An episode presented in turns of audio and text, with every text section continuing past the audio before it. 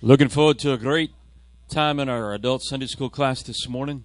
We got a new series of lessons we're starting on today. We're going to start on our uh, lessons from our Old Testament uh, icons, learn from what God gave us in the law. The law is our schoolmaster to bring us unto Christ. A lot of good examples in the Word of God of the great leaders of the Old Testament.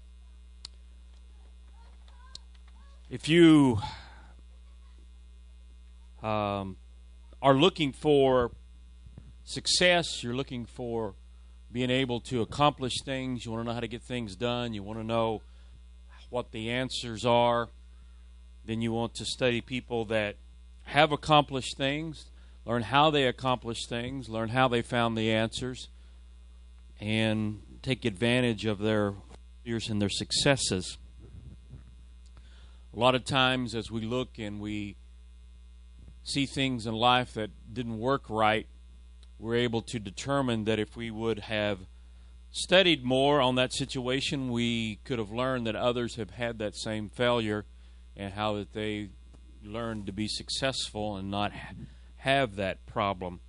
And so the Word of God is a great and wonderful tool in life to give us more peace and joy in our life. Because as we study the Word of God and we see where the traps are, how people have been entrapped, how people have made mistakes, how people have been pulled down by sin, and get the ingredients from the Word of God to be victorious, how to fight those battles and win. Our life is enriched, our life has a lot higher quality, and we're able to accomplish things Part of our life is spent cleaning up our messes. It really is. Uh, there's just things that we do that makes a mess. Somebody made a comment this morning as they looked at the new popcorn machine back there that that's going to be a mess to clean up. And they were correct. It it creates a mess. That's the reason why that everywhere you go doesn't have a popcorn machine giving out free popcorn is because most people don't want to clean up the mess that it makes. And so it makes it a a specialty item. It makes it something unique because it does create a mess. And it created a whole new industry called microwave popcorn because it pops the corn with relative no mess even though it's a different quality, they've made great strides in making it very, very close. So there are all types of messes that we get into in life, all types of things that are a problem, and we spend time cleaning them up. Um, I mean, you think about it. One of the reasons that you like to go out and eat at a restaurant is because you don't have to clean up the mess. You don't have any mess to clean up. You when you get done eating, you just walk out the door and go about your business. Cuz let's face it, a lot of times you get a lot better meal when you cook it yourself at home, don't you, Art? But we have all kinds of life issues. We have things that we want to do and we don't want to spend our day off cleaning up the mess. We want to spend our day off going fishing. We want to spend our day off going shopping. We want to spend our day off working on our hobby. We want to spend our day off with friends and family. Or we got a honeydew that we've got to do. There's oil that needs to be changed in the car. There's grass that needs to be mowed. All of these things play into the equation uh, as a result. And so we're willing to pay somebody else to clean up the mess for us. Well, they are some messes in life other people just can't clean up for you. There's some things in life that you are the one that's got to fix it. You've got to take care of it. Um, so let's go here to the book of Genesis, chapter 6, on page number 2, our beginning text. We wanted to take a look here. Genesis chapter 6, verse number 13. And God said unto Noah, Sometimes we just read things and don't realize how big a deal they are. That statement there in Genesis 6 and 13 is a pretty big deal because God was speaking unto Noah. Now, in one sense, God speaks to every one of us every day, but not like he was speaking to Noah here. The way he was speaking to Noah was a very, very special way that God was speaking into his world. And if we are listening, we will hear a lot more from God than the people that are not listening. Because when the sun comes up in the morning, God is speaking to us. He really is. When the rain falls and the wind blows like the little storm we had last night, God is speaking unto us. And there are times that we have God moments. And you're going to hear me stay, say that because I want you to have that as a part of your vocabulary God moments. To realize that as you're working with people, that events that happen sometimes in their life are God moments. And this lesson today is a lot about a God moment. Because it's a time when God is basically laying down the law. He has come and he is bringing an absolute into this person's universe. And he is saying, This is your Waterloo. What you do from here is irreversible. And there's some things we do in our life that are irreversible. We just cannot undo that. Once it's done, it's done. So, they are the God moments when God speaks into people's life and at this point they make a choice whether how they are going to respond to God speaking into their world. And God is a merciful God, and, and many times He is a God that loves to lead us, He loves to guide us, He loves to show us the way. His tender mercies are there, and He deals with man. But when God puts an absolute down, it's not up for negotiation. What God told Nicodemus, and uh, it's very, very interesting. You know, Nicodemus just wasn't the run of the mill politician to come by to see Jesus. Uh, he was very, very influential. But what God told him was not negotiable. He told Nicodemus, You must be born again in order to see the kingdom of God. If you went, want in on this deal, here are the requirements. And we're used to that in life. There's a lot of deals that have certain requirements.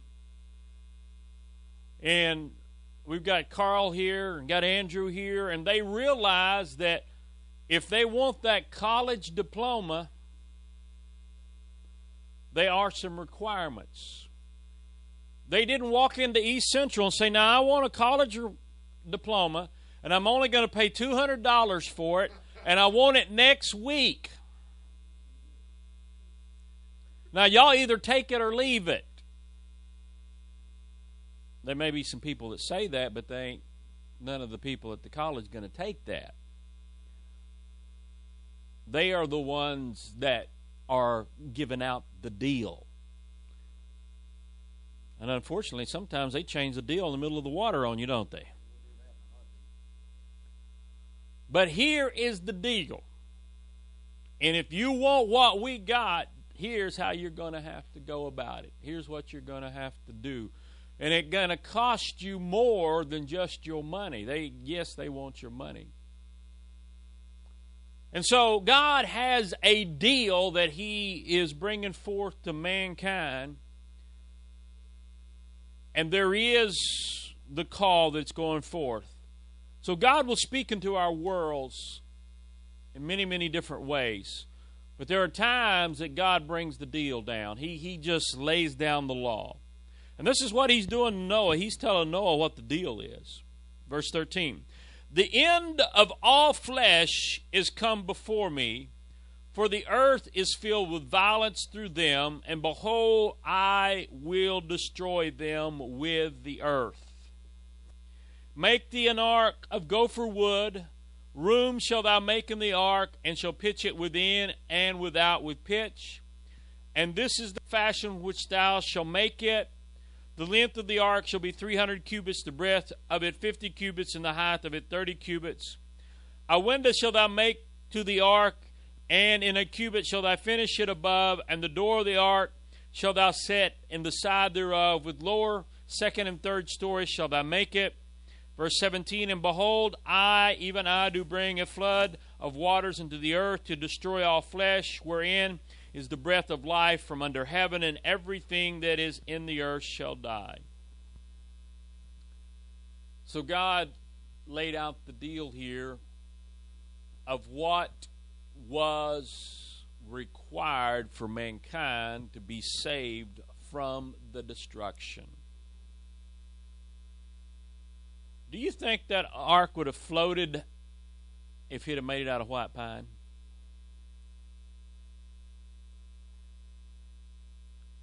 He told him, make it out of gopher wood. And Noah here really didn't understand why God wanted him to build a boat. It makes perfect sense to us now. We're looking in hindsight. We can see that the rain come down. Noah had never seen the rain come down. It had never rained. So he didn't know. Nobody in Noah's universe around him believed his message except his family. And in my books, Noah was a success.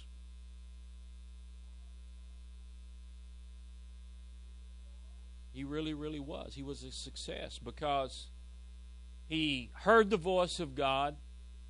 He loved his family. The reason I know his family, he loved them is because his family listened to them and he had trained his family in the right way. That they would hear what he had to say and he had credibility with them because of the relationship that he had. They were a part of what he had. So, the rest of the world around him thought he was crazy. No one believed that the world was going to be destroyed by water. They believed there was going to be these type of problems there. And so Noah had to listen to the word of God and to be obedient. And this was a long term commitment. It, it, wasn't something that he did one day and it was over, it was a long term commitment. Matthew 24 here, verse 37 As the days of Noah were, so shall also the coming of the Son of Man be.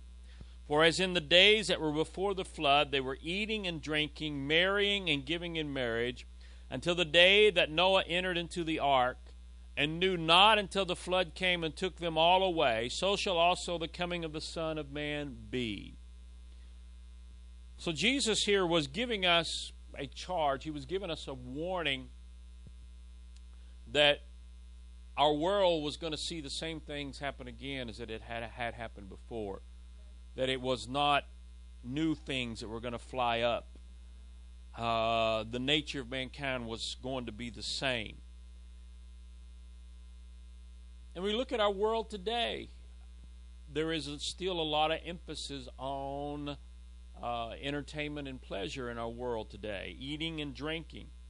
And then he talks about marrying and giving in marriage. We, we live in a world where marriage is cheap. Marriage doesn't have any value. Marriage doesn't mean anything.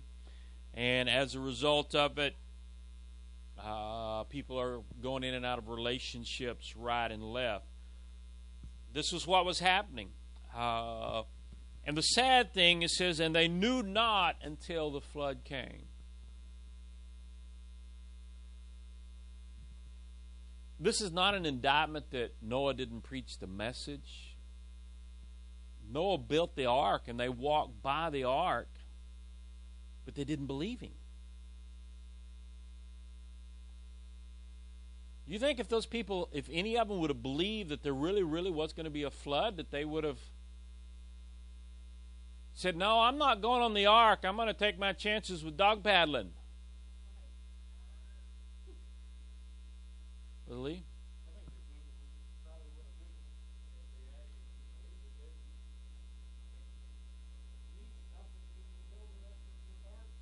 Right?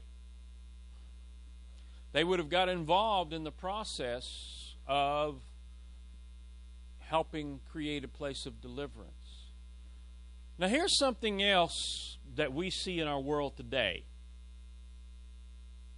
We see a lot of people in our world today that they really don't believe in it, but they've got just enough doubt that there might be something to it that they kind of try to what the old saying used to be hedge their bets.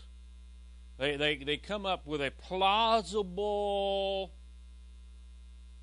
way of escape. They come up with something that they can use to justify what they were doing. I would imagine there were several people in Noah's day that built them nice little schooner boats. Why are you building that schooner boat? Oh, we're going to go down the Nile one of these days and go fishing. But in the back of their mind, they were saying, well, just in case this nut has got something, I'll have me a boat and I'll be all right. My schooner boat, hey, it's made out of solid oak. It's going to float a lot better than that gopher wood. I didn't use any of that sorry, sticky, smelly old pitch. I got genuine silicone in the cracks now. I tell you, I got something that's going to last.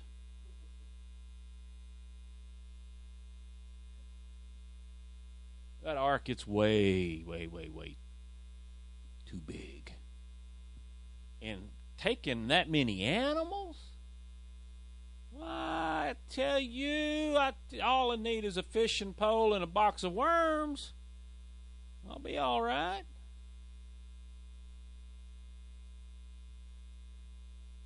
So in our world today, we see those around that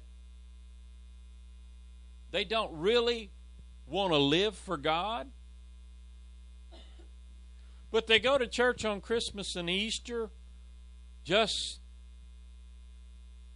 to make sure that if there really, really is anything to this God business, at the last moment they'll be able to grab a hold of the train as it leaves the station.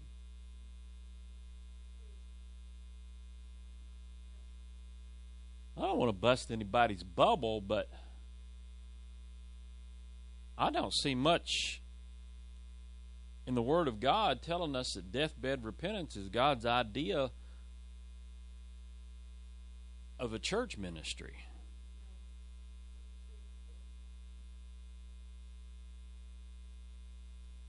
God is looking for people to live for Him, not die. At the last moment trying to grab a hold of a free ticket. Now, I know God is merciful and But I want to tell you something. I, I I have seen a few people in life, okay? Let's just put it that way. As a minister of the gospel. The Bible talked about Esau and it makes the statement that he found no place of repentance, even though he sought it bitterly with tears. It didn't say God wouldn't forgive him. That's not what it said. He said he didn't find a place of repentance. Even though he was terribly upset about it, he, he cried, he was remorseful, he felt guilt. And I've seen I've seen this in life. I've seen people that have played with God. They've tried to hold on to the church bus while they were out here dipping in the world with everything that they had in their life.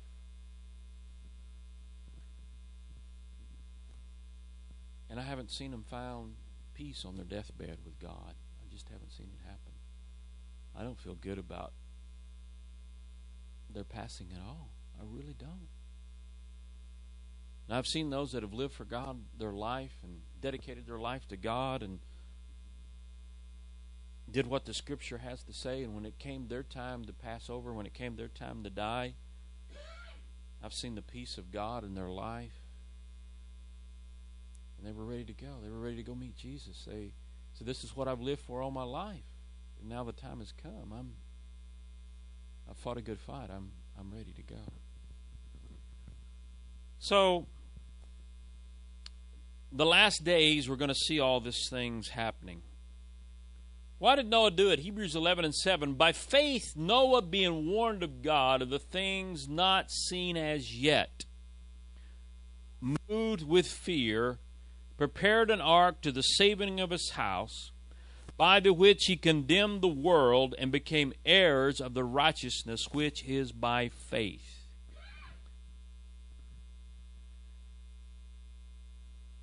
In order to hear a warning, you're going to have to be tuned in. They give warnings on the weather radios, don't they? But if you're not tuned in to the right frequency, if you're not powered up, and you even got to have your volume turned up. You get your volume low enough on there, that warning will come on. They'll be able, you'll never hear it. To hear the warning. Our world today is being rocked to sleep by the cares of this life. They're they're so involved in the sensationalism of the world. And why are evil men and seducers waxing worse and worse? Why are we seeing the perversion? Why are we seeing all these problems? Because it's like drugs, it's like all the other stuff. It takes more to get the shock factor. It takes more to to affect them. Hey, you know, what was it back in the 1900s? the shock factor was the women showing their ankles. um, today, we're seeing more and more. You know, the modern terminology is wardrobe malfunction. No, it ain't. It's shock factor. It is planned shock factor. Trying to get people's attention, to get their name out there, all the sin, all the perversion that goes with it. it takes more and more in order to accomplish what used to be there. Uh, and after a while, mankind realizes that these things they they really don't satisfy. They they really are not beneficial like that we need. So Noah was warned of God. He moved with fear. He believed that God was going to do what he said he was going to do. When we believe something, it brings action in our life. Fear, respect, ever how you want to take it. Yes, God loves us, and yes, the, the love of God is the greatest motivation to keep us going. Uh, and we don't want to live under a fear factor in our life because we realize that perfect love does what? It casts out all fear. So when we get the complete love of God in our life, we're not living under the fear factor that is there. We're living under the love factor. We're realizing that God has done this for our good, not to harm us. And we no longer have to worry about the harming factor because we're in relationship with God and it's no longer a part of the equation. Be honest with you, I don't stay up late at night wondering whether I'm going to burn in hell or not. It's not a concern. It's it's not there. Do I believe that God will execute judgment on the unrighteous? Yes, I do. it's going to be terrible and horrible. But I have found the love of God in my life, and so the things that I worry about a lot is trying to find the way to carry out the will of God in this earth. How do I reach out to people? How do I how do I bring the uh, the love of God to them? And I realize that a lot of them I've got to start with the fear of God in their life. I've got to let them. I've got to let them know that God has a call that He's calling in your life. He's calling you to repentance. Because if you don't hear the call, then you're going to face the judgment of God. Did Noah face the judgment of God? No. Why did why wasn't Noah judged with all the rest of the world? Because he heard and heeded the call. He heard what the word of the Lord was calling him to do and he obeyed it. And so, yes, Noah did have fear. He prepared an ark to the saving of his household. And it was the faith that was in him that carried him through. Because he got to a point in a place where the fear, I'm sure, wasn't better anymore for him. After he'd been working on that ark for 20 years, he was dead tired and half broke. he was moving over into the faith realm because it had been a long time since he had heard from God. He hadn't seen nothing happen. But the relationship he had with his Creator, that he knew that he was the hope. He was a part of it. He was an heir. He was the one that was going to receive the good things from God. First Peter chapter 3 which sometimes were disobedient when once the long suffering of God waited in the days of Noah while the ark was a preparing, wherein few that is eight souls were saved by water. So, as the scripture tells us, because the judgments of God are not executed speedily, it's in the hearts and souls of mankind to do evil. We see those that have convinced themselves they're going to get away with it. They've convinced themselves that this is all right. Um, but he tells us in verse 21 the life figure whereunto even baptism also now saves us. Not the putting away of the filth of the flesh. It's not the fact that God uh, wants you to have a public bath. That's, that's not what he's looking for. But it is the answer of a good conscience towards God. A good conscience. The fact that you have made things right with God. You've made a you've entered into a covenant with God. You've entered into an agreement with God. You have accepted the deal that God made. And that's the problem. Our world isn't accepting God's deal. They're trying to create a new deal. They're trying to negotiate a deal and a lot of them are trying to deceive people into believing that this is the deal that God made. You know, you, you can hear the old saying sometimes, it's probably outdated but now, but I can get it for you wholesale. There's people in the religious racket trying to sell wholesale religion. Come over here. That's the reason we got 39 different churches in town is because you've got people that are looking for a cheaper deal in religion. And so finally, they find somebody that will twist it and turn it so, well, God will accept you if you are a, and you fill in the deal. If you're an alcoholic, God will, you you can go to church here. If you're an adulteress, you can go to church here and still be saved. If you are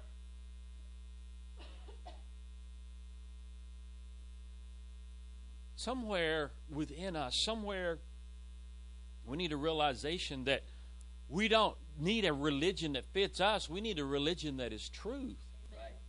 I don't want to be deceived. I, I want to know the truth. And the truth is going to hurt sometimes. And the truth is going to rub me the wrong way sometimes. Because I am living in a carnal nature. I have within me that, that old Adam and Eve spirit. I got some Cain in, in there somewhere, and you go on down the list. There's that nature within me, and there's going to have to be some wars, and there's going to have to be some battles, and there's some things that are going to have to be killed out. But I want to be in a place where the truth is being preached because I need to be saved. And one of the things that has kind of went around and around in my spiritual universe this week that we've got to realize is that we want to have a environment in our church house that even though people are not living the truth, they're not obeying the truth, and there's a lot of them that may not know the truth, but we still want them to feel loved in the house of God, and we want them coming to the house of God. Because they're never, ever going to be saved if they don't hear the truth. And if they don't make it to church, they're not going to hear the truth. You, you put it, the XYZs in, you put in the denominational broadcast companies, they're not proclaiming the truth. They're not giving them the truth at Walmart. They're not having the truth down at McDonald's, they don't proclaiming the truth out on the beach somewhere. It's not being broadcast on. You put in the radio station. The truth is not being broadcast. And so the church has to be a place that loves people that people can feel the love of God and that the truth is being preached and proclaimed, but yet people are able to come and allow God to do the work on them. In the book of Ephesians, when Paul is talking to the church there and he talks about the fivefold ministry that's put into the church, he says, All of this is put in there. Does he say all of this is put in there because the church is full of perfect people?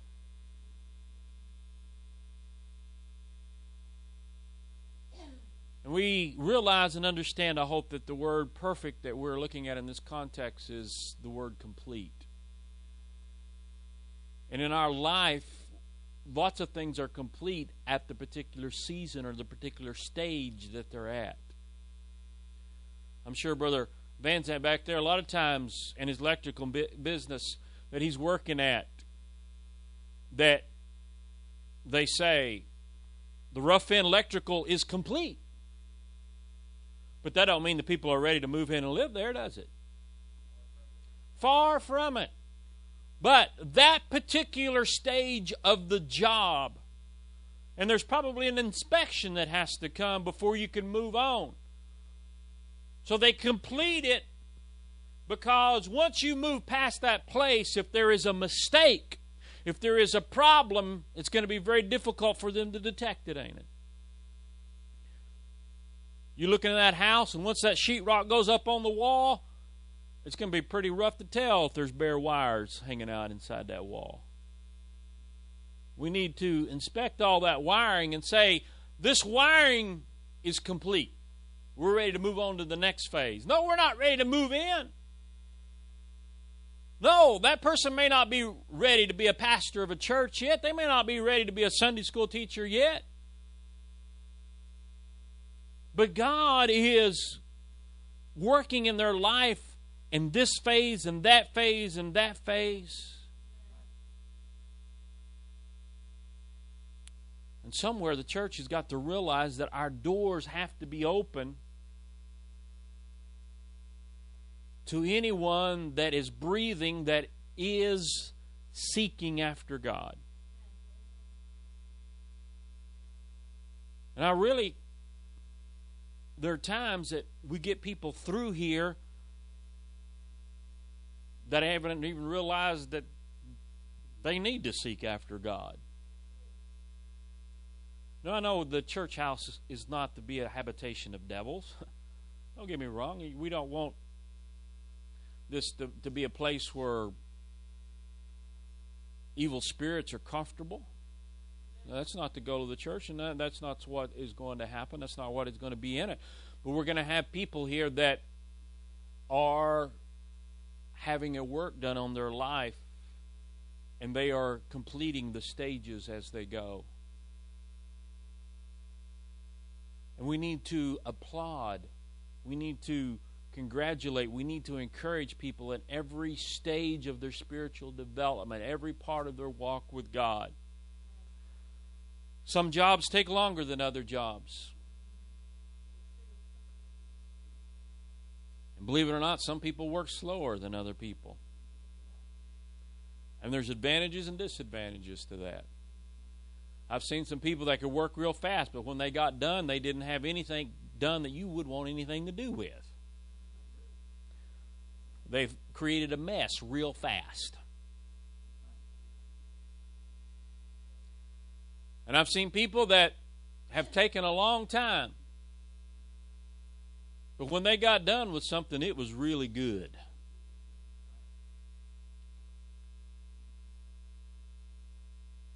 But somewhere in that, the church needs balance. Because we realize we, we don't have a hundred years to tell our children about Jesus. We're living in a world and all the evil influences are there. We've, we've got to get the message, we've got to get the gospel to them. So we know that the church is a place where people are coming through it, and God is calling to these people. And you're going to encounter, you're going to come across people, you're going to work with people in your life, and God is reaching out to them and God is dealing on them because it is a call before his judgment is proclaimed. They're at their God moment. It's it's time for them to do something. They either do something or there is consequences that are going to come as a result of that in their life. And so may God give us more discernment. May God give us more understanding that uh, we reach out to people. And it's unfortunate. There are times that there is going to be only one shot that the church has in getting the gospel to somebody's heart. They're only going to come and sit down on our pews one time if God doesn't get a hold of their heart. And I don't want to be so consumed with things that don't matter that Somebody could come and sit down on my pew and I don't show them the love that they need so that they'd want to come back. I mean, you think about it. All of us have been to places and we really have had some very negative feelings. We, we've, we've, we felt that the people didn't want us to be there in certain cases. We were an inconvenience to them. They had other plans, and we were messing up their plans. We've had places where that people came by, we felt like they judged us and we didn't meet up to their standards, so they didn't want us there. And then all of us have been to places where we felt like people just said, well, you know, we're needing some kindling. We're, we're, we're needing something to use. We're, we're, we're needing, you know, and they just wanted us for what they could get out of us, but they sure didn't want to give us anything. May this group that God has put together, may God continue to deal on us. May God continue to help us to be a place that has the true love of God that is here. And we realize that we are called to be a servant. We are called to reach out and to give something to people that is there. And we have many different things that we can give to people. But may God give us the wisdom and the knowledge so that we give them what they need at the moment. Nicodemus, when he came to Jesus, he did not need for God to explain to him what the greatest commandment was. Nicodemus already knew the Shema. He already believed that, Hear, O Israel, the Lord our God is one Lord. He didn't need that. Nicodemus didn't need God to speak into his world and to tell him, hey, you, you are going to have to have a good family relationship in life in order to have your dreams fulfilled. You need to love your wife and love your children and work hard.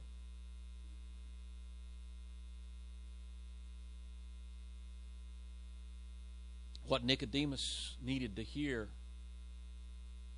was what the plan was going to be for mankind to be in relationship with God. He just needed the bare facts of the deal. It was his God moment. Was he going to take the new deal or leave it? He knew what the old deal was. God was bringing in a new deal. And he was so fortunate he got a glimpse into that deal in our life.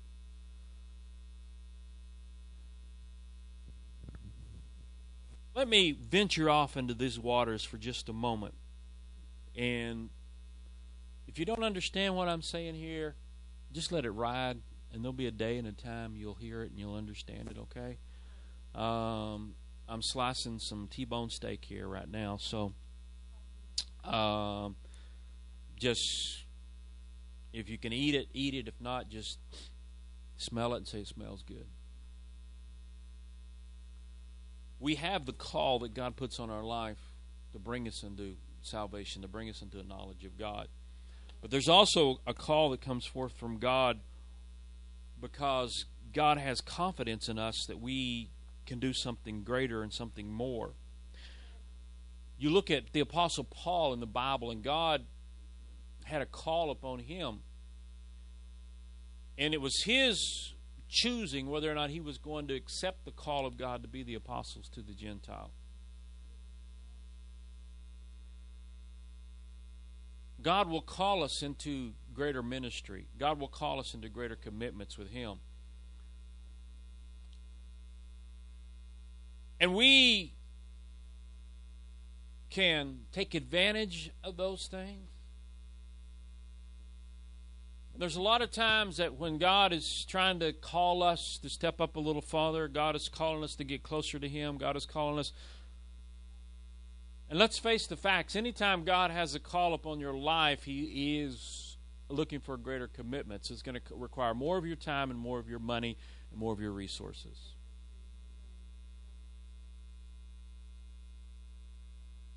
So, that call that comes from God, there's the benefits, there's the blessings that come as a result of it.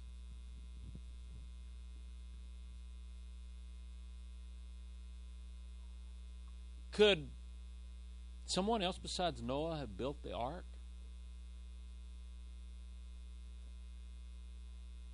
God gave him the plans.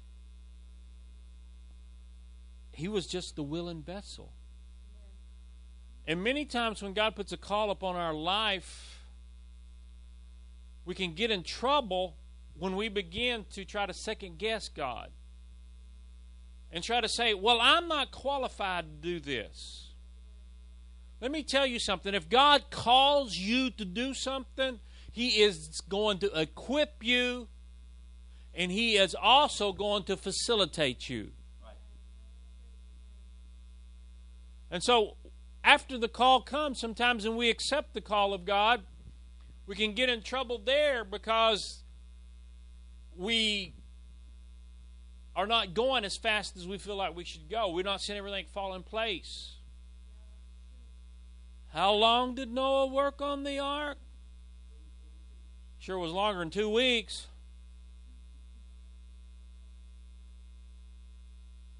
Just because God has a call upon your life for a particular minister, ministry, a particular thing, the vision that God gives us here God is going to build a church in the city of Seminole. Do we have where we're going? No, we don't have where we're going. We're still in a storefront. We're not going to be here always. We're going to have a church building one day. Amen. We're, we're, go, we're going to have the things that we need facilitate the gospel. We're, we're going to have a family life center with, with, a, with a gymnasium in it where our, our kids can go in a safe impli- environment and play and have fun and have a fellowship hall and we'll have a kitchen in the church. We'll have all those things. God will facilitate. We're the ones to answer the call and to reach out and take the first step and look and see when God provides another step for us to go.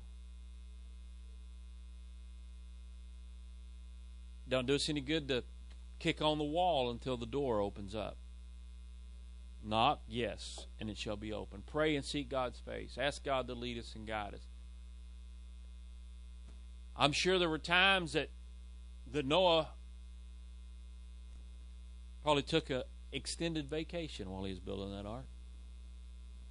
He was just tired of gopher wood. He was just tired of pitch. He was just tired of building monkey pens. He was just tired of trying to figure out how to channel out elephant droppings.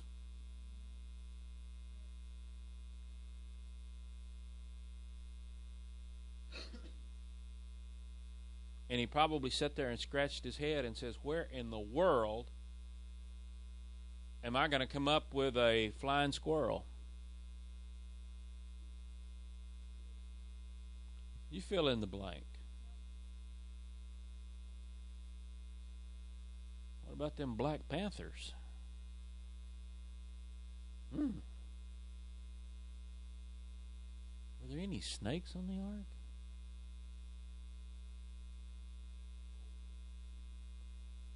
Polar bear. Yeah, that's a good one, ain't it?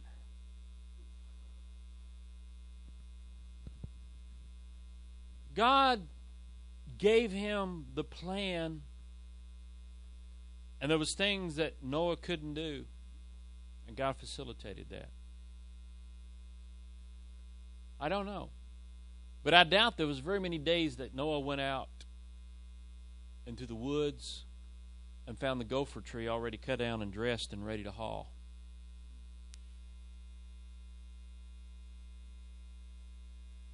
Could it have happened one time? Probably. I've had those type of things happen. I was I was so beat I couldn't cut another gopher tree down, but I needed one bad. And I said, "Well, I know where the gopher trees are. I'll just go look. Maybe I forgot one or something.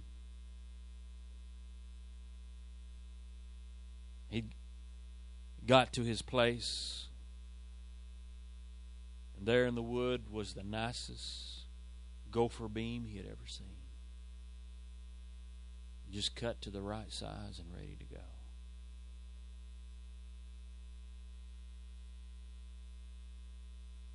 In all of this, May God give us the strength to look around us and see our brothers and sisters as they're walking after the call of God that's on their life, that we could be a blessing and an encouragement to them. That we could have a word that was fitly spoken that would be as leaves of gold.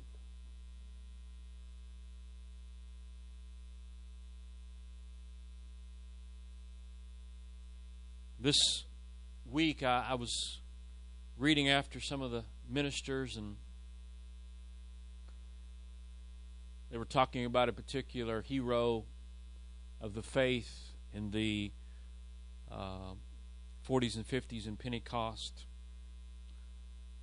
And they said there was one thing about this particular preacher of the gospel that he would tell to those that wanted to know about his love for God and his passion for God and how to be a success as a minister of the gospel.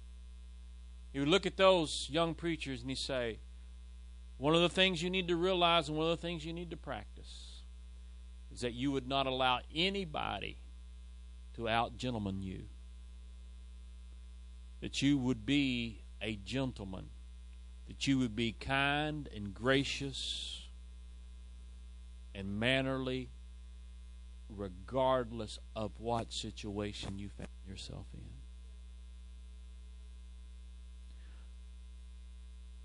I don't think you have to practice being a jerk.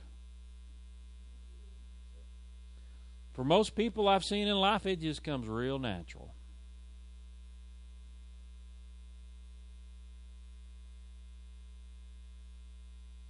But to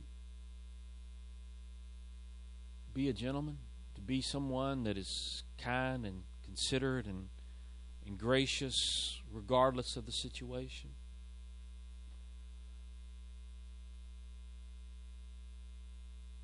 When God reaches down to try to use us in life, there is a process that He is working on. And one of the things that God has to work on in our life is our temper.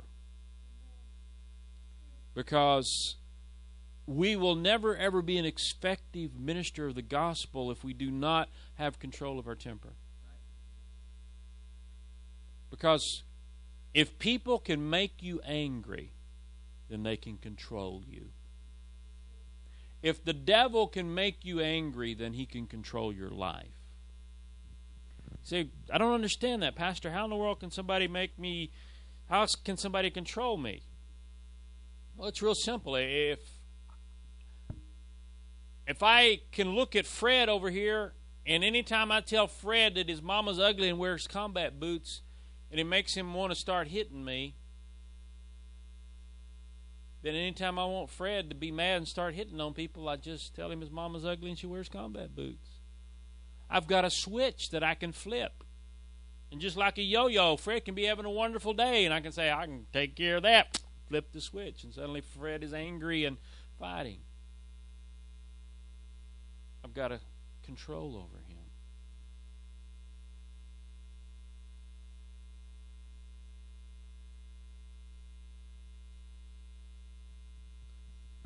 May God give us the strength that, yes, we realize there's truth. We realize there's absolutes, and we're going to stand for those things.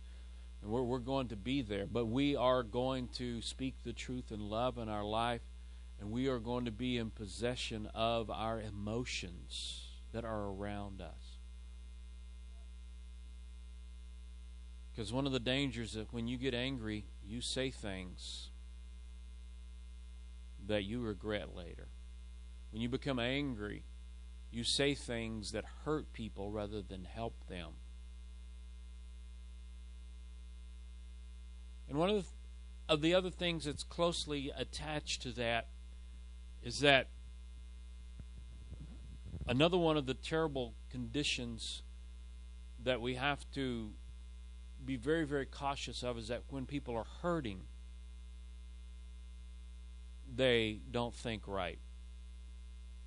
They say things that are hurtful. They they are trying to cut their losses. They're, they're trying to rally the wagons. They're, they're trying to get control of their universe in any way that they can.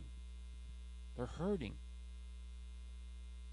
And so, when you are in a p- position that you feel like you're in control of things, there can be a lot of little things out of place, and it won't bug you because you're in control. When I need to, I can put this in place. When I need to, I can flip that, and everything will be all right. It doesn't matter that these little things are not where they need to be right now. Because I can take care of that whenever I need to. I know how to fix that problem, I know how to control that situation. But when you feel like that there's no hope for what's going on around you, when you feel like that this is fixing to totally fall apart, then you're desperate to fix anything and everything that you you've got to get whatever you can do you've got to do it and you've got to do it right now because you may not have time later May we have that faith and that confidence in God that God is in control, God is in charge. God has a plan for our life. When God gives us the call, let us walk in it. Let us preach and proclaim the message of God. Let us believe the word of God in our world. And in closing this morning,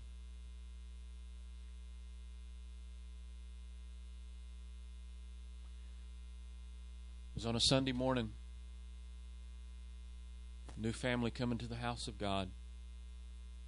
Two young men came with them. First time into the house of God. They stood out into the aisle after the preaching, but they wouldn't come to the altar.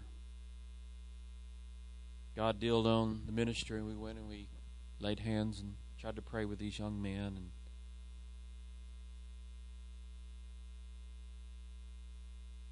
we didn't really know at that moment that that was their God moment, but it was.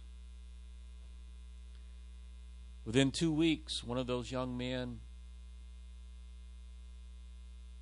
had cut the other one's head off. One was dead, and one of them was going into incarceration for the rest of their life.